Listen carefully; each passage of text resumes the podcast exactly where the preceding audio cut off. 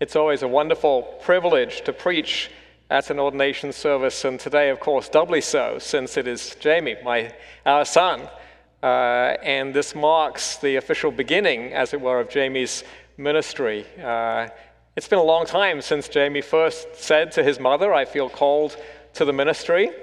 Uh, his gifts were in evidence early, but he has grown in his graces and we've been uh, uh, wonderfully pleased to see the blessing of him serving at this church, where he has been so loved and welcomed and helped. So thank you to the church here, church family here, and thanks to the Lord for what he has done in Jamie and will do in him through his ministry.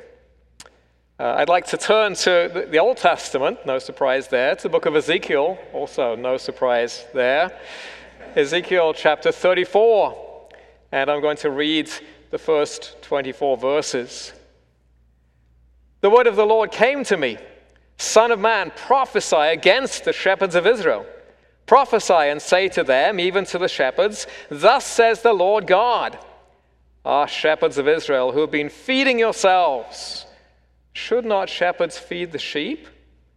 You eat the fat, you clothe yourselves with the wool, you slaughter the fat ones, but you do not feed the sheep. The weak you have not strengthened, the sick you have not healed, the injured you have not bound up, the strayed you have not brought back, the lost you have not sought, and with force and harshness you have ruled them. So they were scattered because there was no shepherd, and they became food for all the wild beasts. My sheep were scattered. They wandered over all the mountains and on every high hill. My sheep were scattered over all the face of the earth, with none to search or seek for them. Therefore, you shepherds, hear the word of the Lord. As I live, declares the Lord God, surely because my sheep have become a prey, and my sheep have become food for all the wild beasts, since there was no shepherd, and because my shepherds have not searched for my sheep, but the shepherds have fed themselves and have not fed my sheep. Therefore, you shepherds, hear the word of the Lord. Thus says the Lord God Behold, I am against the shepherds, and I will require my sheep at their hand, and put a stop to their feeding, uh, uh, the feeding the sheep. No longer shall the shepherds feed themselves. I will rescue my sheep from their mouths, that they may not be food for them. For thus says the Lord God Behold, I, I myself will search for my sheep and will seek them out. As a shepherd seeks out his flock when he is among his sheep that have been scattered, so will I seek out my sheep. And I will rescue them from all the places where they have been scattered on a day of clouds and thick darkness. And I will bring them out from the peoples and gather them from the countries, and will bring them together into their own land. And I will feed them on the mountains of Israel, for the, uh, the ravines, and all the inhabited places of the country. I will feed them with good pastures, and on the mountain heights of Israel shall be their grazing land. Then they shall lie down in good grazing land, and on rich pasture they shall feed on the mountains of Israel. I myself will be the shepherd of my sheep, and I myself will make them lie down, declares the Lord God. I will seek the lost, and I will bring back the strayed, and I will bind up the injured, and I will strengthen the weak, and the fat and the strong I will destroy I will feed them in justice. As for you, my flock, thus says the Lord God Behold, I judge between sheep and sheep, between rams and male goats. Is it not enough for you to feed on the good pasture, that you must tread down with your feet the rest of your pasture, and to drink the clear water, that you must muddy the rest of the water with your feet? And must my sheep eat what you have trodden with your feet? And drink what you have muddied with your feet? Therefore, thus says the Lord God to them Behold, I, I myself will judge between the fat sheep and the lean sheep.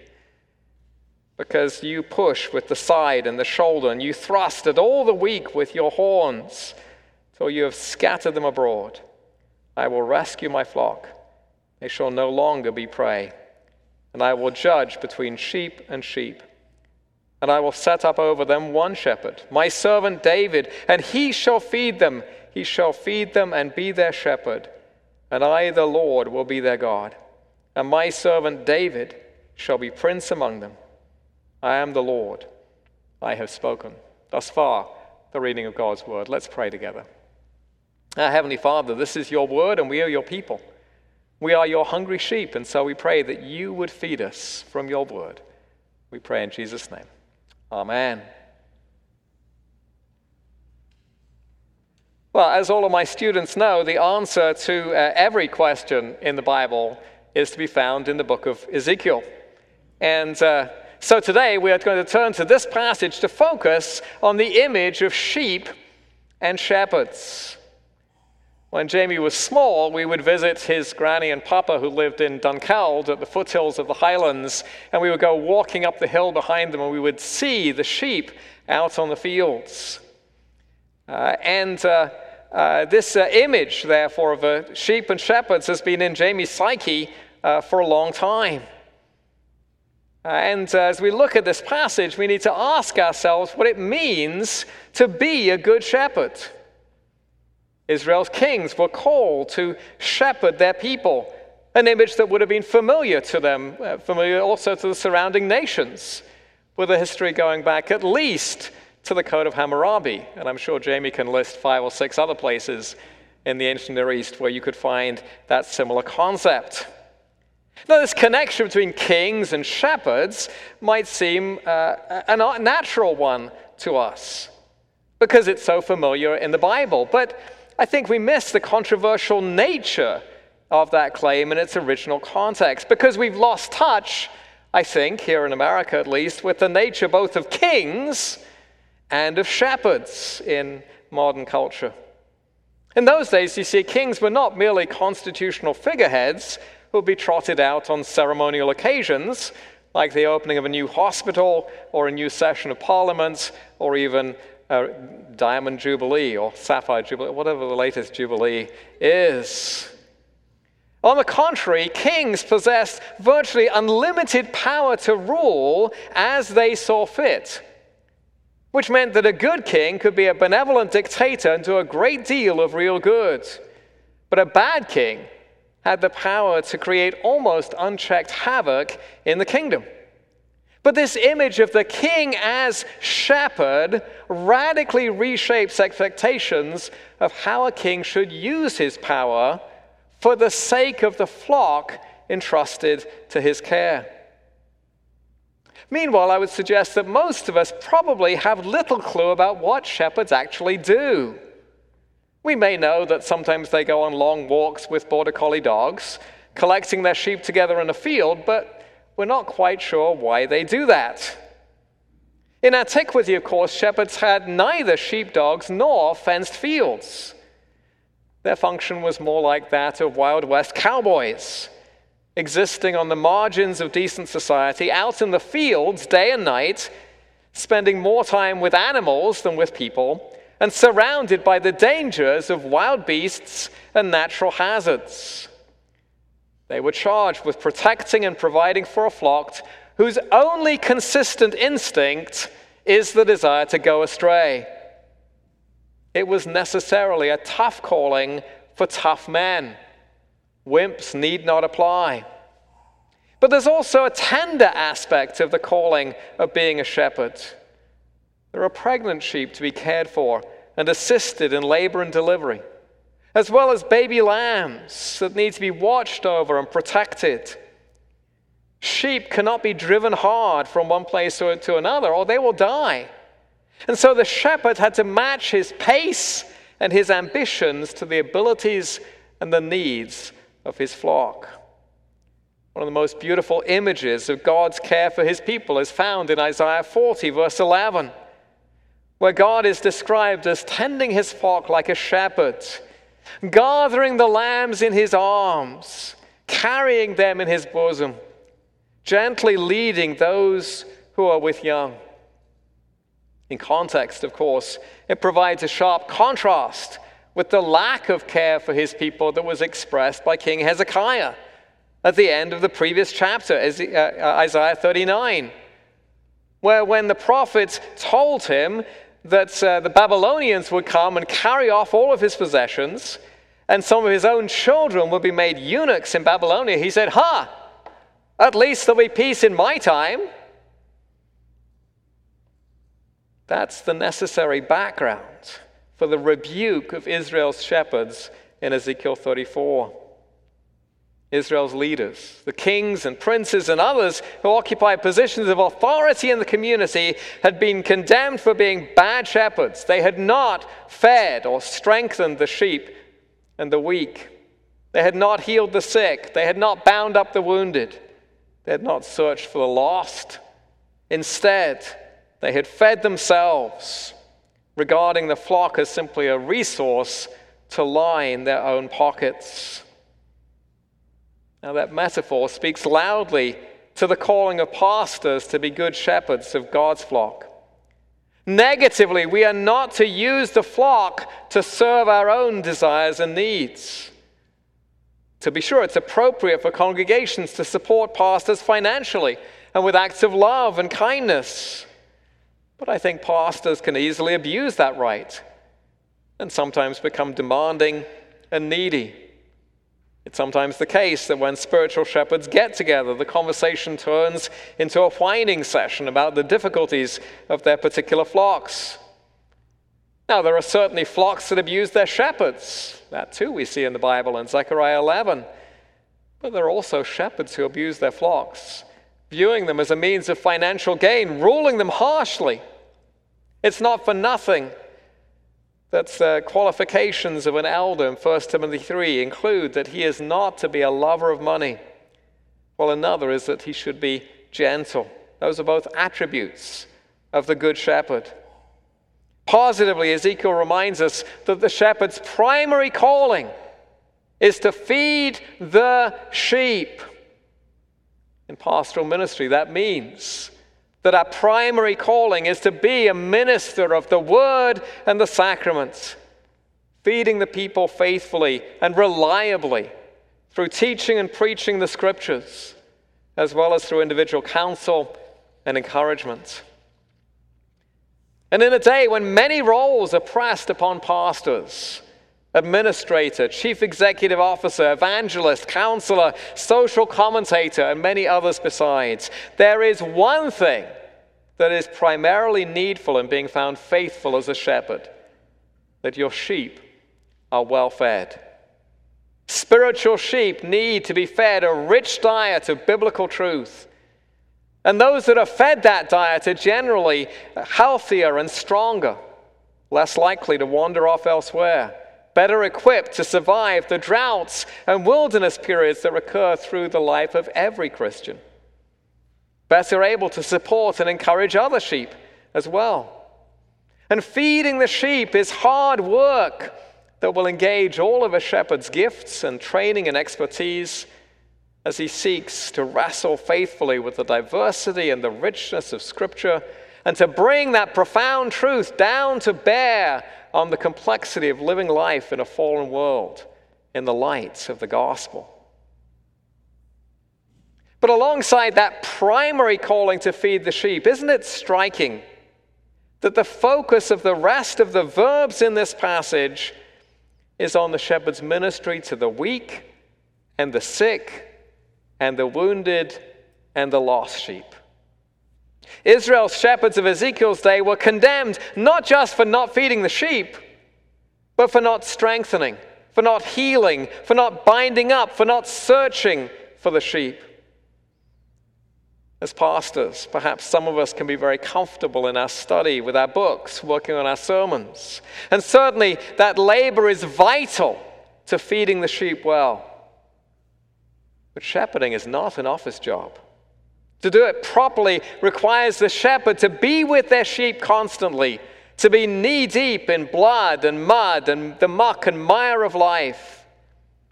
And in particular, those sheep that they most need to be with are those members of the flock who are weak, who are wounded, who are hurting, who are lost. And this theme, of course, emerges elsewhere in the Bible. The good shepherd is the one who leaves the 99 sheep who are safe on their own to go after the one lost sheep. The healthy do not need a physician, but the sick, and that goes for sheep as well as people. In other words, the church is not a country club for spiritually successful and prosperous people to show off their wealth. It's not an athletic training program for the spiritually buff to flaunt their rippling muscles. It is a hospital, it is a rescue mission for weak and sick and wounded and lost sheep who will need the special care and attention of the shepherd. And that calling to care for the weak and the sick and the wounded and the lost is intensely labor intensive. So much so that even real shepherds sometimes shy away from that calling in the modern world.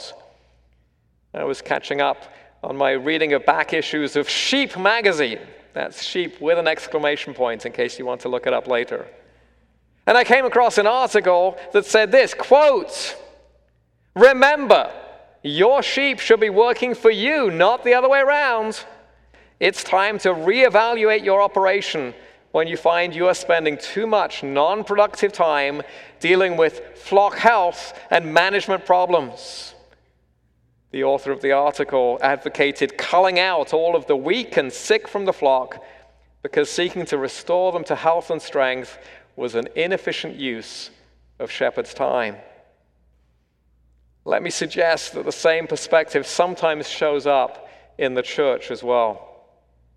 You see, if the goal of ministry is to maximize the production of sheep units, then pastors will be frustrated by the amount of time that weak and struggling sheep consume. Weak and sick sheep get in the way of building the size of the program to its maximum possible dimensions. But thankfully, the Lord's perspective is different from that of Sheep magazine. He does not rebuke the shepherds of Israel for the small size of the flock. He rebukes them for their erratic care over the flock that they've been given. Now, of course, that doesn't mean that large flocks are inherently unfaithful. God blesses some men with significant shepherding gifts that can be faithfully exercised in the context of a large church. But the measure of a shepherd's success is not their flock size and their efficiency, it is their faithfulness in caring for the last and the least among their flock. Good shepherds know their flock by name. They know their strengths and their weaknesses. They know their joys and their sorrows. They're there to share with them in the joy of their wedding celebrations and at the birth of their children and to comfort them in sickness, and they are there with them when they die and with those who are left to mourn. Being a shepherd is a heavily responsible task. It's not a job where you punch in and punch out or work professional hours, but it's also a profoundly rewarding task. Who else gets to shape and influence people's lives and relationship with God in such a deeply significant way? And because of this, shepherding is necessarily a family calling. Unlike, say, plumbing, a shepherd's wife is necessarily involved in his work, helping out with lambing and sheep dipping, as well as bottle feeding those baby lambs. Well, so too, pastoral ministry is a whole family uh, uh, occupation that places obligations on Emily to love and care also sometimes difficult, sometimes fractious sheep.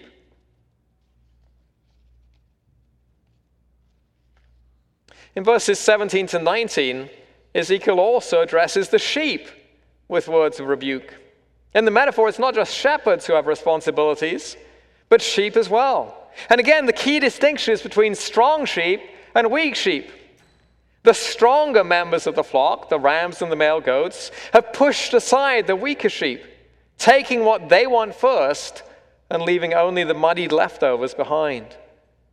So, too, in church, it's possible for some to dominate the agenda and direct most of the resources towards their own interests, while the needs of others who have less loud voices are shoved aside.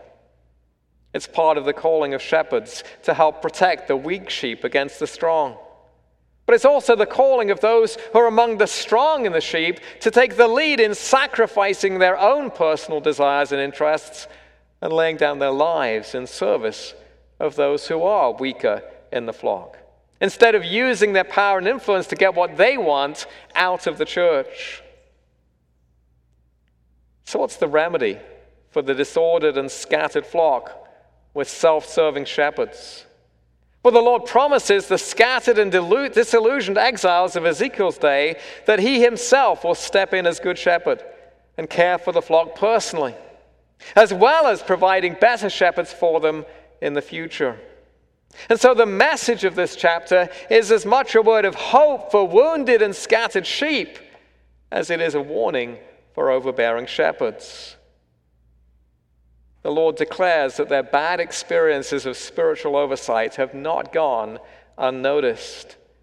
God sees, God cares about abusive spiritual leaders, and He is concerned about the damage done to the flock. He Himself has promised to rescue those sheep that are lost and to gather together those who are scattered and to feed those who are starving with rich food. The Lord is our ultimate good shepherd. We shall not be in want. He will lead us beside still waters. He will allow us to lie down in green pastures. The Lord cares deeply for the spiritually wounded and broken, binding up their wounds and healing their hurts. And that same promise is extended to us today. Unfortunately, it is likely that there are some Christians, even some who are here today, who have had really bad experiences with self serving shepherds, with pastors who used and abused the flock instead of loving and sacrificing themselves for him. And if that has been your experience, let me say, I am so sorry that that's happened to you. And I understand that when that's in your background, it is very tempting to retreat into skepticism and even cynicism about the church and about pastoral leadership. This passage wants to say to you that God sees and cares about your suffering at the hands of bad shepherds. It does not go unnoticed. And one of the things God encourages you to do is to find a flock with better shepherds, with men who will faithfully watch over your soul. There are such men. Men who care deeply for the weak and the struggling, who give sacrificially of themselves for the sake of the flock. And we should be grateful to God for them. But even the best human shepherds will, sooner or later, let you down. The Good Shepherd, the senior pastor of every earthly church, is indeed Jesus Christ, the supreme model of what it means to shepherd the flock. He did not act as a rancher of a large herd, comfortably managing a mega flock from a distance through intermediaries for his own benefit. Now, Jesus picked a small group of 12 weak, confused, and often quarrelsome disciples, and he lived with them in a way that completely changed their lives. He ate with them, he slept with them, he sweated with them, he sat with them, he laughed with them, and he cried with them. He was their pastor. In addition, he also had a ministry to a larger group of people, to thousands who followed him around. But the needs of the hurting multitude still moved him to compassion because he saw they were sheep without a shepherd. As a result, he was never too busy to sit with ordinary people, even the tax collectors and sinners, finding out their concerns and their worries while pointing them to their deeper spiritual needs. You see, in Jesus, we see the perfect balance in the shepherd's task of comforting the afflicted and afflicting the comfortable. Jesus regularly afflicted the comfortable and the strong. The Pharisees, who relied on their own righteousness, Jesus was unmerciful in tearing away the fig leaves of their excuses, driving them to see their utter need of the gospel. But Jesus was also patient in comforting the weak and deeply afflicted. The sinners and outcasts to whom he spoke did not need to have the law preached to them. They'd heard it too often already on the lips of the Pharisees. They needed instead to be drawn tenderly to God. They needed to hear that God did not delight in their difficulties and their destruction, that God was wooing them to come to Him that they might live. They needed to know that there was a place in his flock for those for whom society, and in some cases the church, reserves special shame. The serial adulterer and the divorced, those struggling with same sex attraction or gluttony or alcoholism, or those who are drug addicts, as well as those whose sins so often get a free pass, such as those who are covetous and proud and greedy. By temperament, most of us who are pastors naturally gravitate towards one style of pastoral ministry or the other. Typically, either we draw people to Christ with the sweetness of grace, or we drive them to Christ with a strong proclamation of the searching demands of the law. But as the Good Shepherd, Jesus shows us a richer, more balanced view of our calling to be those who preach both law and gospel, driving people to see their desperate need of Christ and drawing them sweetly to Him as the remedy for all their sin and guilt. And by all means, winning those whom God, the Good Shepherd, is adding to His flock. But Jesus Christ is not merely the model shepherd who makes us contemporary uh, pastors all feel horribly guilty by how far short we fall of his perfect standard. He is himself the one of whom Ezekiel 34 speaks. He is this ultimate shepherd king who fulfills the promises of the Davidic covenants. As the crowds around Jerusalem recognized during his triumphal entry, he is the good shepherd who came to lay down his life for his weak sheep and for his frail and failing shepherds, going to the cross for the sins of pastors and people alike. The faithfulness we ultimately need is not the faithfulness of our earthly shepherds, but the supreme faithfulness of the divine human shepherd. Being lifted up on that cruel cross was the means by which Jesus was gathering together his one flock of worshippers from Jerusalem to Judea to Samaria and now to the ends of the earth. This is how he heals the weak sheep.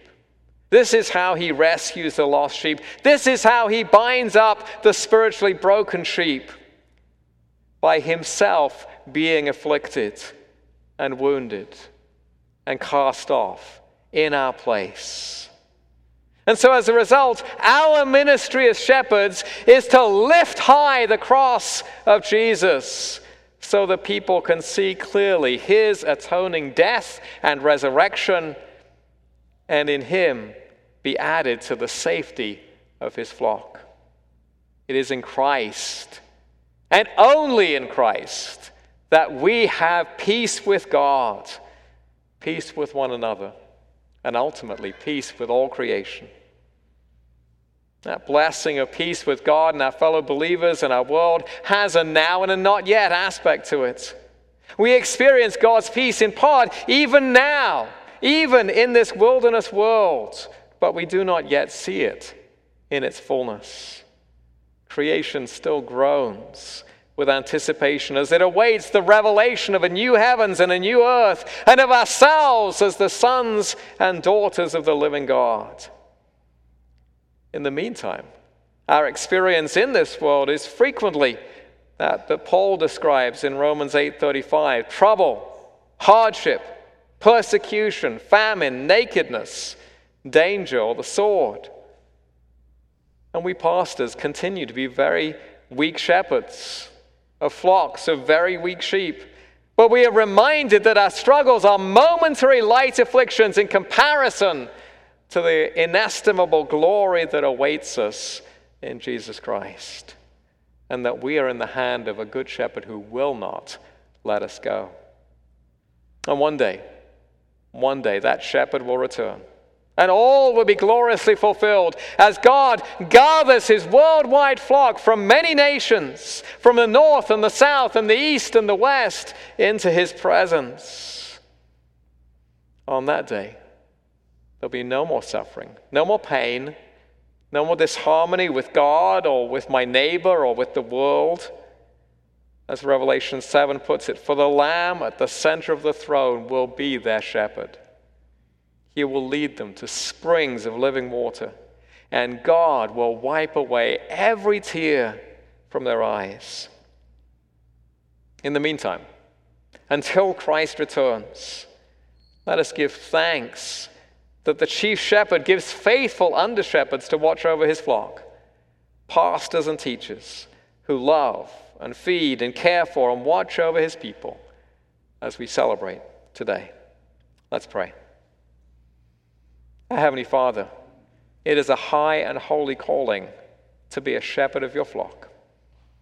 We pray for those of us who are here today as shepherds that you would enable us to pursue that high calling with faithfulness, to love our sheep, to love the broken sheep, the lost sheep, the weak sheep, to give them our time and ourselves, to feed the sheep with the full counsel of God in all of its richness to guard the sheep against the wolves that are out there. And we pray for Jamie as you call him to join our number, that by your grace you would make him faithful also, and make him a blessing to this church and to the wider flock of your people. We pray these things in Jesus' name. Amen.